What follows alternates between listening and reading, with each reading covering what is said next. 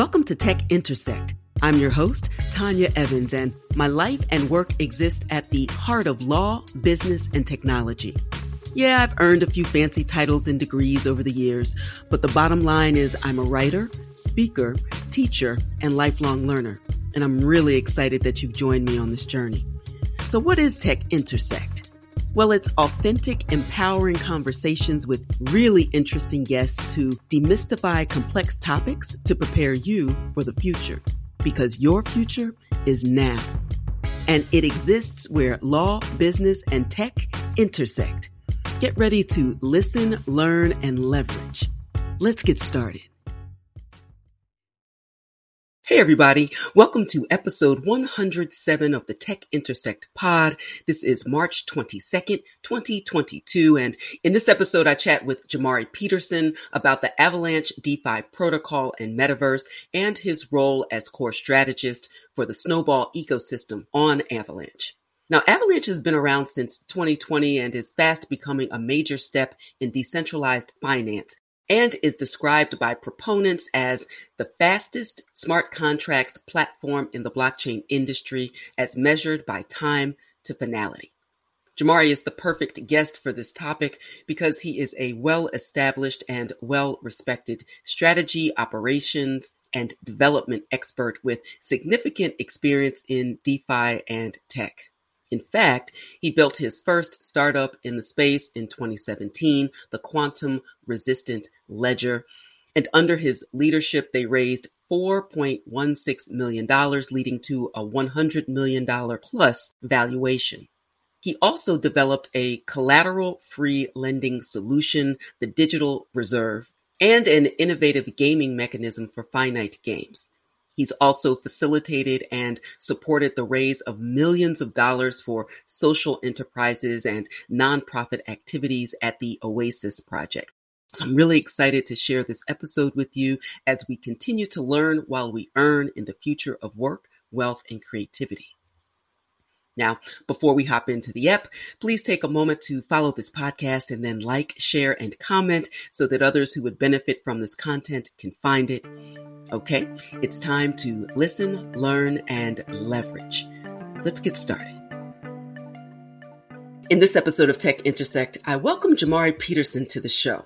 Jamari is a core strategist for the Snowball ecosystem on Avalanche and a strategy, operations, and development expert in crypto and the DeFi space, and so much more. I'm going to ask him to give a more formal introduction because he's working on some amazing things. And I'm really excited to talk with him about those today.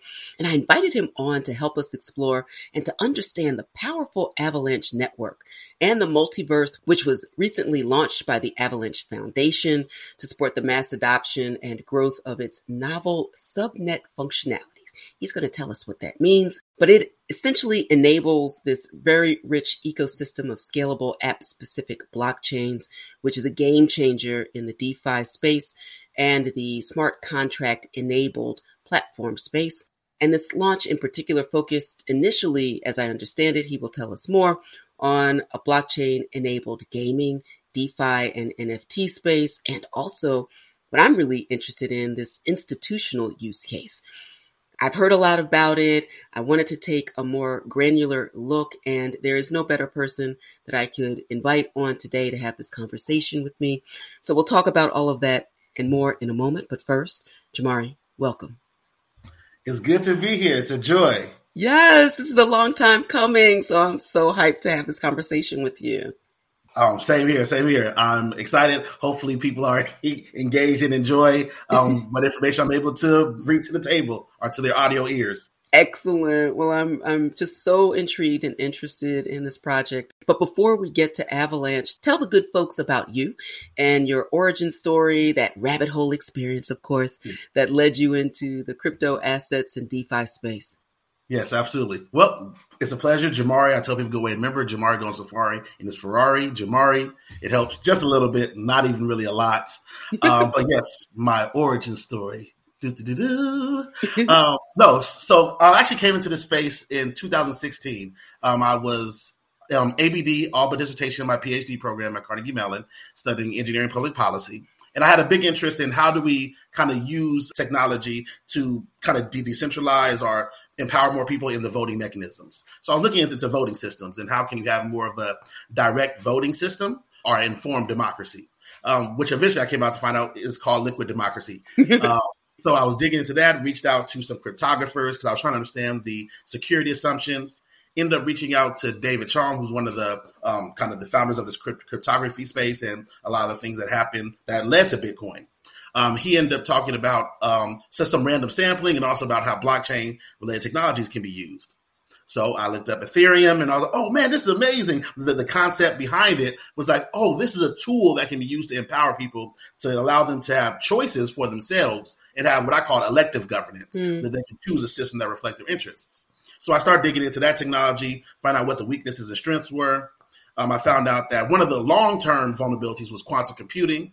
So that led me to um, co-founding the Quantum Resistant Ledger um, with with some other guys. Um, we ended up raising about four million dollars for that. About a hundred million network valuation when I left. But by then, I was really into consensus mechanisms and how do I design systems that would empower people that, that look like me. Um, mm-hmm. How do I make this space receptive and open to um, to people that are most disenfranchised? So I started delving into consensus, started delving into how do you expand DeFi, and yeah, so I so over the next past years, I've been consulting and building out new protocols, and that led me to Avalanche. Eventually. That's amazing. You've done such extraordinary work, and you know you're not tinkering at the edges. You're really making impact in the center of like you're you're at the epicenter of this, and so that's really exciting. And I love that it led you to Avalanche in particular. And in my research, my cursory research of basically the problem that Avalanche and the network was designed to solve for is what we refer to commonly as the blockchain trilemma, right? This three set of issues that consistently plague blockchains, uh, the optimal balance of decentralization and security and scalability. So describe at a high level what Avalanche is and how it is positioned to really be the ultimate bridge perhaps between traditional finance and decentralized finance, given some of the plaguing problems of the initial layer one solutions. Yes. Avalanche likes to sometimes call itself a layer zero solution. Oh, interesting. Um, because their consensus mechanism doesn't necessar- necessarily dictate the type of data structures or the way that information and transactions flow above that. So at, at the bottom layer, you have their consensus, which is a system that uses a random sampling and kind of this, kind of gossip uh, methodology, which is basically people shouting, "Hey, this transaction is happening," and you're listening and you're determining which which information you believe. And because they use a different um, data structure for consensus than uh, what regular blockchain uh, like mm-hmm. Bitcoin uses, um, it allows them to actually have a higher level of, of, of, scale and speed. So, so their time to finality, that's what they call it, mm-hmm. like um, transaction throughput, their time to finality can be faster because they're they're actually um, polling everybody simultaneously, and then they're, they're coming to a decision at that point. And kind of what I sometimes I think about the difference in this is blockchain is really um, a, a, series of actions that are built upon each other. So essentially, when you think about um, Bitcoin or Ethereum, you, you, you hear a transaction, and imagine you have an envelope. You, you write your transaction on that envelope. You put that envelope into a new envelope, and, and then you write a new transaction on top of that. And mm. as you keep putting it into new envelopes, you now have a history, right? But it's, it's one long block of, right. of, of, information. Whereas a DAG allows you to actually um, send out a bunch of envelopes in other places, and everybody's kind of coming to consensus individually about what the order of information that they're getting, and then they're packaging it. So, so that's kind of where that additional speed comes from. Right. This has been a persistent and plaguing problem, not only for Bitcoin when you think about I, I understand that folks from the Bitcoin ecosystem in particular say that the blockchain could handle smart contracts. It was not built for that purpose, mm, right? Correct. So I get it, but it wasn't built for that purpose. then we fast forward, obviously, to the Ethereum virtual machine and the Ethereum network and the ability to support smart contract coding. Right. Obviously, this is similar, but there are many distinctions. You started to run down the list and as you were talking, it immediately leads me to kind of focus on the scalability. And yes. you mentioned throughput and throughput and scalability in my mind. I'm a non-technologist kind of go hand in hand because if you don't have a fast enough throughput, you can't scale. So talk to us about um, how Avalanche really solves that in particular. Yeah. So the thing that I know um, they, they try to clarify a lot in, within the Avalanche um, ecosystem and culture is that throughput by itself doesn't necessarily mean a lot, right? I can have a million transaction throughput, right? But if it takes me a week to finalize those tra- transactions, uh yes, I pushed through a million, but I I don't really know if it was really resolved for a week. Versus if I can push through a, a thousand or ten thousand transactions per, per second, and they and they're finalized like that that very next second. Right. So therefore, kind of there's this discussion about what's a more effective metric, and a more effective metric that they use is kind of time to finality, and, and that time to finality, along with the number of transactions you, you can do in that period, is really kind of the the, the metric that they um, that they say you should use. And when I believe people were looking at that recently, they were finding that um, in comparison, that the Avalanche was actually coming out uh, ahead and are better than majority of his peers, um, whether they were more centralized or, or, or, more decentralized. Right. And the thing about Avalanche is they're not actually having a cap on the number of validators or people who can support that that validation of of what's occurring on the network. So that kind of breeds you that that scalability, that decentralization, because they can scale up in size, but have finality that's under a second. Right. Well, that's a game changer, clearly. And, and thank you for that clarification, the focus on finality. And I think even in the traditional finance scenario where you have settlement, but where is the finality exactly. in it as well? And so as you're talking, I was like, oh, I see not only in the current DeFi space, but even for TradFi, this makes a huge difference. And so now I'm wondering this bridge between TradFi, or for those who don't know what that means, traditional finance, the, the current or a legacy system and the decentralized finance system. Talk about the bridge between that that Avalanche could actually serve as a bridge for. Yeah, so one of the things that um, Avalanche has that's unique, in addition to having this layer zero solution, is that when you talk about layer one, um, you can actually have different um, virtual machines or different methodologies of interacting with uh, the underlying consensus. So what does this mean? We currently have the Ethereum virtual machine running on what's called the, the C chain on Avalanche. So any contract that's on Ethereum can be deployed on, on, on the C chain mm. and have the hmm. benefits of this faster time to finality. But in addition to that, you can have other um, subsets of what they call subnets that that running different virtual machines or different logic, right? So if you have these different subnets that are using the same consensus but can have different logic, you now have this ability to create private subnets or, or hybrid subnets if you want. You can install custom logic around KYC, mm-hmm. or you can have custom ways of dealing with with gas or gasless um, transactions. So so now you have um, a common consensus layer as layer 0 mm-hmm. but a variety of ways of interacting with your transactions and deciding the way that you want to um, interact with transactions. That's excellent. So this is giving me greater clarity around the different. So first of all, let me take a step back. The, my understanding of the Avalanche network architecture is really three blockchains, not just one. You mentioned the C chain, um, yes. and also the X chain and the P chain. And is yes. that the environment that allows for the subnets? Yeah, so so the P chain is that layer zero. Okay, the, got it. The, the, P chain is where the validation of the network of all transactions have to occur, and then the the X chain was the uh, the Avalanche virtual machine, which was really focused on on just like some basic transactions of DeFi and a little bit of NFTs. The the C chain introduced the Ethereum virtual machine as a subnet, and that was like the the, the core initial um, the the core basket of Avalanche. Mm-hmm. And now that um, gaming is increasing, um, we're starting to see a lot of um, game focused subnets that are that are coming out. So you mentioned earlier about the the, the multiverse, metaverse. Um, I, I, actually tried to call it the the, the Avaverse. Uh, oh, I love it! I love a good trademark. You know, I'm an IP lawyer, so absolutely. So yeah, because I, I, did a little poll on Twitter. Yes. I was like, okay, no, this is the name. We got the name right. So so so I call it the Avaverse. But basically, um, we have games like like Crabada like uh, Crypto Seals and Hatchy Pockets that are creating their own subnets because they've actually taken up 33% of of the transaction space wow. on the network due to the level of activity. Mm-hmm. So being able to move those to a separate network that's still part of the same consensus, you can move assets back and forth, is extremely powerful. So we've talked about why Avalanche is positioned to be this great bridge between TradFi and DeFi. And I want to, in a minute, talk about the native KYC functionality that I think is clearly it's really important for institutional use cases, but let's talk about that in a second. Why does it matter that Avalanche is you know, really stepping into the future and kind of taking what exists now to move in a different direction. Particular, and the reason that I ask is particularly at this point in time, um, I feel like we're at an inflection point in the blockchain ecosystem, to be sure. And sometimes crypto can be quite tribal and beholden to a particular system where this literally, this is a 24 7, 365 borderless technology that is really taking us into the future. But why does it matter that what Avalanche is building now and where do you see it going from this point? For me, the reason that Avalanche was important was because it provided a foundational, scalable protocol.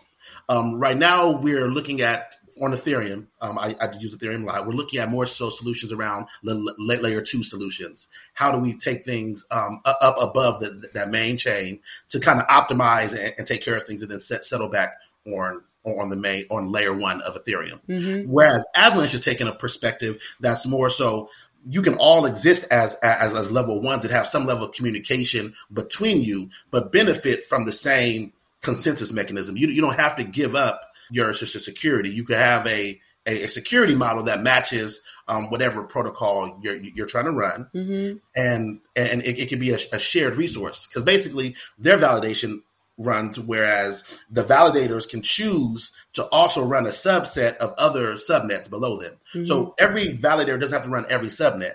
So now you have a market for people saying, okay, validators, please run my subnet. We're trying to accomplish this thing. This is how, how we're to design. These are incentive mechanisms, whether they're altruistic or, or whether they're, they're capital, capital maximizing, right? And then as long as you have a sufficient validators participating, you can now run a subnet that's still within that same e- ecosystem using the same um, the validation sets as already exist. Um, and that's really helpful because it helps with, with, the scaling up of the process while still allowing you have an increasing set of validators and um, and valid de- delegation happen.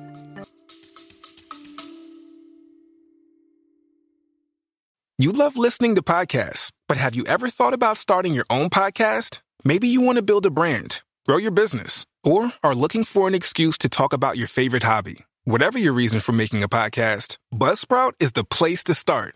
Since 2009, Buzzsprout has helped over 300,000 people launch their own podcasts. Buzzsprout walks you step by step through the whole process and will give you powerful tools to start, grow, and monetize your podcast. Ready to get started? Click the link in the show notes to get our free step by step guide to starting your podcast today.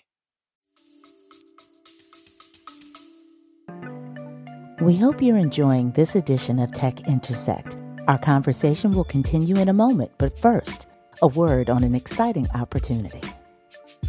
If you've tried to figure out crypto, DeFi, and NFTs on your own on YouTube University or Podcast College, and all you have to show for it are a lot of questions, but little, if any, forward progress, I invite you to visit AdvantageEvans.com to get the answers you've been searching for about how to buy, store, and trade crypto and NFTs, and to access DeFi safely, legally, and confidently.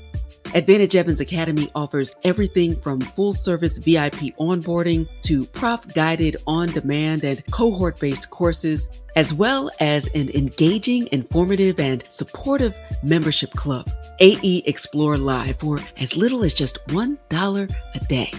This club is for you if you want to learn from well respected crypto education experts like me, transform your relationship with money, generate wealth in the new digital cash economy, create digital ownership streams that lead to generational wealth, learn to vet, buy, store, trade, earn, and sell cryptocurrencies, engage in DeFi to lend and leverage your crypto create, buy, and trade creative and collectible NFTs, and network with other crypto curious enthusiasts in an inclusive environment.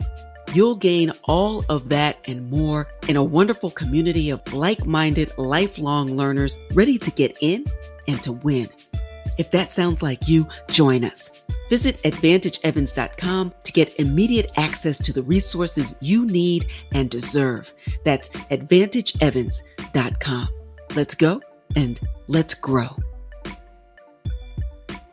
And now, back to the conversation. I don't really buy into this idea of a competitive ecosystem between protocols that support smart contract technology, for example.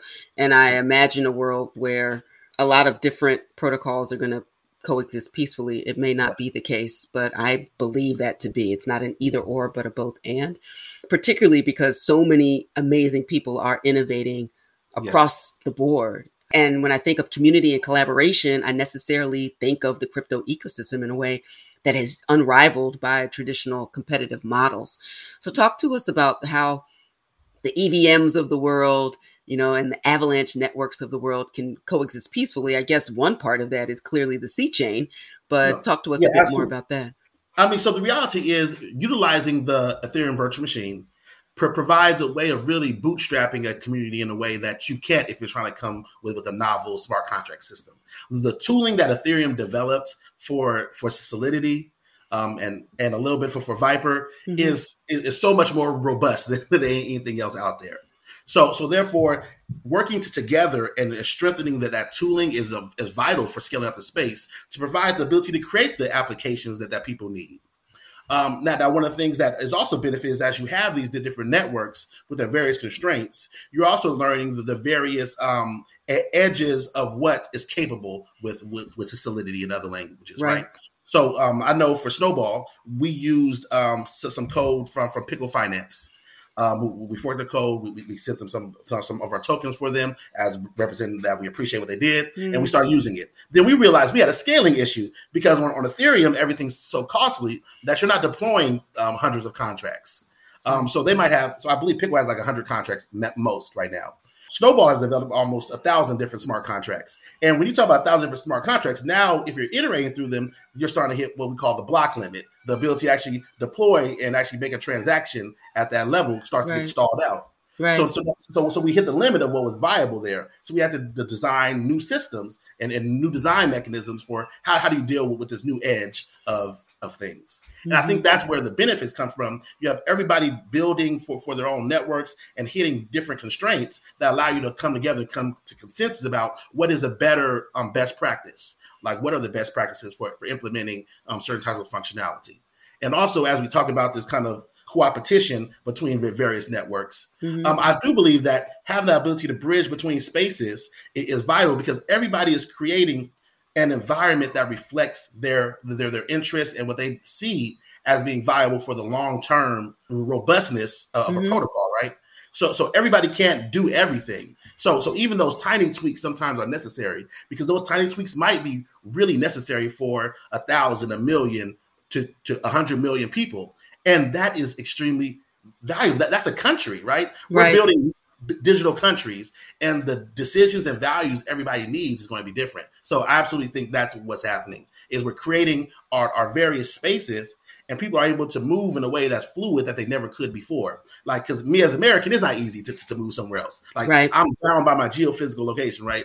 But in digital spaces now i can say you know what? I i wasn't feeling this protocol anymore. Let let me move somewhere else that better reflects my interests. And that's great. That's awesome yeah, and that really lends itself well to this idea when we're talking about metaverse that obviously is bigger than decentralized or distributed ledger technology and crypto assets. It's a major component of it. But of course, we have VR and AR and, and so many other, uh, and just the idea of decentralization separate and apart from, although it's everything's kind of intertwined. But when you think of metaverse and Web three, it's bigger than what we're talking about. But this is an essential component of that because this is the this and by this I mean uh, protocols that support and enable this idea of decentralized finance, of autonomy, self sufficiency, the things that are important writ large, but in particular to Black communities and those who are system- systemically marginalized, to be able to participate meaningfully in not only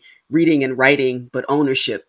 That's when yes. I think about Web3, that's what I think about. And so, to the extent that someone can participate regardless of where you are, regardless of your economic circumstance in some meaningful way, but to be able to do it quickly and in an interoperable fashion that seems to be the, the secret sauce, as I say. Absolutely. You know, um, I mean, even as you're saying that, I mean, like a random project that I like um, on Avalanche is called Hatchy Pockets, for example. And one of their goals is because I know you, um, you was an intellectual property lawyer, um, so one of their goals is to decentralize their IP. So, mm. so all, all, all, the holders of of the, their, their NFTs receive like governance and are supposed to receive royalties for from the leveraging of that IP. So their whole job for them, for example, is to allow people to build up, up, up, the lore, to build up the story, the narrative around this. And everybody who has a piece now is an owner in that, and, mm-hmm. and they have a reason to craft stories and build around around that that IP. And I think that's just amazing. It speaks to okay, all the things that as a black person, all the things that the black culture has has created, right? Yes, um, has has has often not been able to to, to, to really get that same sense of ownership that they deserved. Absolutely. But but with these technologies, now you have a way of them to taking ownership of it and growing it and giving people a piece of it if they desire. So so now the fans and the users can actually kind of grow it. So we always talk about the, the, these cult hits, right? Right. But now cult hits, the, the, the cult people who who brought on something can be the the owners of it as it grows. So I think right. that's what's amazing. I know that's not what we are talking about, but I just think that's cool. No, I mean, because it's but it's squarely on this idea of ownership, and one of the most obvious areas when you're talking about digital ownership is intellectual property, property that is literally created with the mind, where holders of these intellectual property rights and, and the big three copyright, trademark, and patents, but in particular, so much of it relates to trademark and copyright in the space, but also just any invention or method of operation. All of those things are critically important. In the United States, so important that protection for specifically copyright and patent are enabled in the Constitution itself. Yeah. In the first article of the Constitution, not an amendment, not something that Congress would do later, that the founding people of this, the people who rolled up on it, there were other people here, that's a story for another day, but decided it was so important to own things, not just physical land, but your intellectual property is critical. And it's even more important in Web3. So yeah. the idea of what does that look like and how can people meaningfully participate today and for future generations is something that I'm so excited about. And any platform and any protocol, any technology, any innovation that gets us closer to that and removes the gatekeepers that prevent people from meaningfully participating is something I'm I'm absolutely here for. So I'm interested. I'm noticing the time. I have to lovingly release you back to the world, but you have got to answer this one very important question. And I'm very curious about the institutional DeFi use case. Yes. uh, in all of the literature that I've read, that's a really important component of it. Kind of talk us through the native know your customer or KYC functionality that I think is the comfort level that institutions need to leverage this technology as well. And and what that looks like as a matter of decentralized finance in the avalanche ecosystem. Yeah. So um, there is a lot of talk still about kind of decentralized identity or how do you bring digital identities into this space. One of the areas kind of um, honing in where i think it's more necessary to focus in on is how do you create um, a space of smart contracts and, and essentially a registry or recognition of smart contracts that align with whatever requirements different people might expect or, or desire, right? Because whatever that eventual um, digital identity that somebody uses is going to be one set of whatever other standards might exist. Right. So, how do you actually interact with smart contracts and know that you're operating w- within this area of safety or this area of concern? And one of the things I'm working on is actually called smart contract lists, which are very similar to token lists that Uniswap uses. Um, and I think they might have been the developers of them. And these token lists essentially allow you to take the standard structure of of tokens and then say, okay, this token is is this one according to according to CoinGecko, according to Uniswap, according mm-hmm. to this person, right? So you have all these lists that are basically saying, "Hey, I'm a certifier in some sense. I'm a I'm attesting to these contracts and what's contained in them, and that they're what you're looking for in this case." Providing that same type of structure for smart contracts and also the interactions between smart contracts. So, as you can say, the interaction between smart contract A and smart contract B mm-hmm. is definitely within the, the sphere of what this institution or this set of institutions are willing to to, to interact. Um, when you think about governments, to say, okay, these are ones we've re- reviewed and attested to their, their validity, and they can still exist inside the same space as the decentralized smart contracts are already there without regulating or, or changing anything. You can just actually participate in the space and create a way of actually structuring it so people can understand what they're interacting with and then how they're interacting with it inside of a more robust manner. So that's kind of the space that I've been looking at when it comes to this institutional aspect is how mm-hmm. do you mm-hmm. create these lists, the, these smart contract um, structures that allow them to better um, deliver to customers, to users, um, w- what they're doing and inform them about their de- decisions. And that's really, I think, what the next st- step is and stage is in this space. There is the ability to create subnets also that are KYC'd, um, but I think that misses the robustness and the beauty of what's in the entire space that that's decentralized. Because then you might, well, what about NFTs then? If, if you have a privacy KYC, okay, well, th- there's no problem with those, but now you, you're putting people in a place where they can't interact with them. Right. So, so, how do you provide people access to the beauty of this space while also providing them the ability to be inside safety when necessary?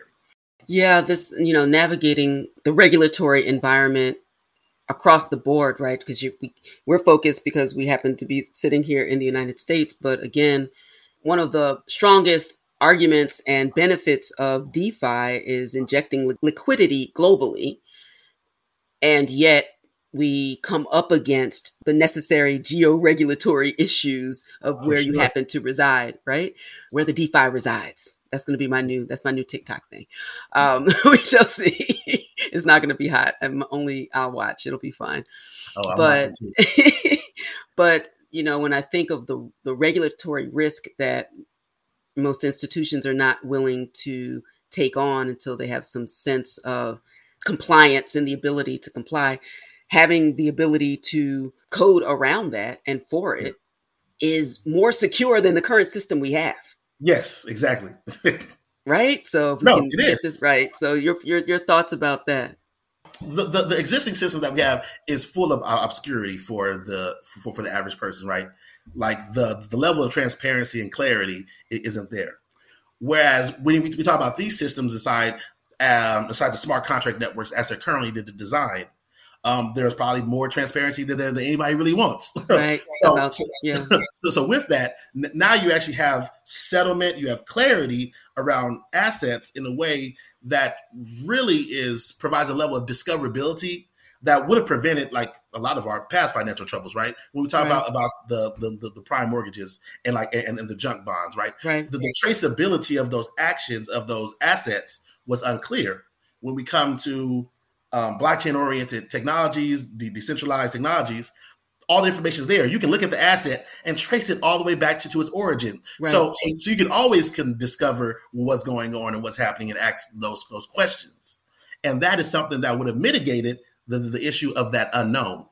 So so therefore it becomes a more powerful space now because now you say these are smart contracts that are that, that are rated A according to, to, to Moody's, right? And you can see this in a way that's like this is a JSON list of, of, of all the smart contracts I can right. interact with that have assets that that fall into to my interests are X Y Z, and I think that's extremely powerful. I think that. It, that is the game changer that I think our regulatory bodies, institutions aren't looking at sufficiently. They're trying to create a space of their own instead of instead of figuring out how to exist in this space inside of a real way. If they decide to exist in this space in a real way, that they'll find that they, they have benefits that they didn't expect and the ability to have multiplier effects that that, are really, I mean, alter I think the world as we see it.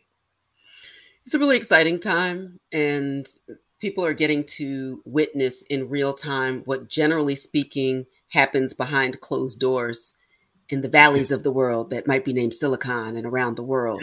That instead we get to see dramatic innovation in real time and in living color, pun intended, as there's so many more people who have the opportunity to participate on all sides, not just as investors, but as builders, policy leaders, uh, legislators, regulators in the space. Not enough, but increasingly more and more. Yes. So I'm going to keep hope alive. And the fact that you and I are in the space means that the space is, is doing well and there's great hope for the future. I appreciate you so much for coming on here. Tell people how they can learn about you, more about you, more about Avalanche, and certainly to stay in touch. Yes, um, I'm. I try to be on all the social media. So Jamari underscore P on Twitter. You, you could also email me um, at Gmail. It was, it was, my name dot my last my first name dot my last name. So if you know those two, you can email me. Um, also, I operate with the Snowball ecosystem on Avalanche. That's snowball.network. Um, also, Snowball DeFi on Twitter. Um, we're available. We love answer questions. We're a network of builders. So we look forward to engaging with you as we expand um, the DeFi for the world.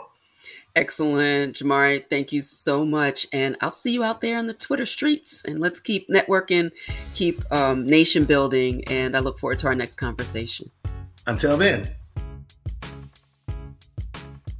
Thanks so much to Jamari for this illuminating and engaging conversation about Avalanche. I learned a lot, and I hope you did too. We should all ABL always be learning because after all, crypto and DeFi ecosystems, they never sleep. There's always something new, including novel and innovative ways to bridge the divide between traditional finance and DeFi and to scale within the DeFi ecosystem. With Avalanche's three blockchain approach that supports DeFi and NFTs, the Ethereum virtual machine, and its dedicated validation layer, the DeFi ecosystem is well on its way to developing viable options for scaling to support the mass adoption that will create and sustain a future of wealth that is inclusive and that fosters economic inclusion and empowerment for all. I'd love, love, love to see it. Now, before we sign off, please take a moment to like, comment, and share this episode and this podcast with your networks. Follow me on social medias and let me know what topics you'd like to hear more of and who you want to hear from. All right, that's all for this episode. Until next time, continue to shine. Stay in touch with host Tanya Evans via your favorite social media on Twitter at, at Tech Intersect and on Instagram via the handle Tech Intersect. This podcast has been produced by Stephanie Renee for Soul Sanctuary Incorporated.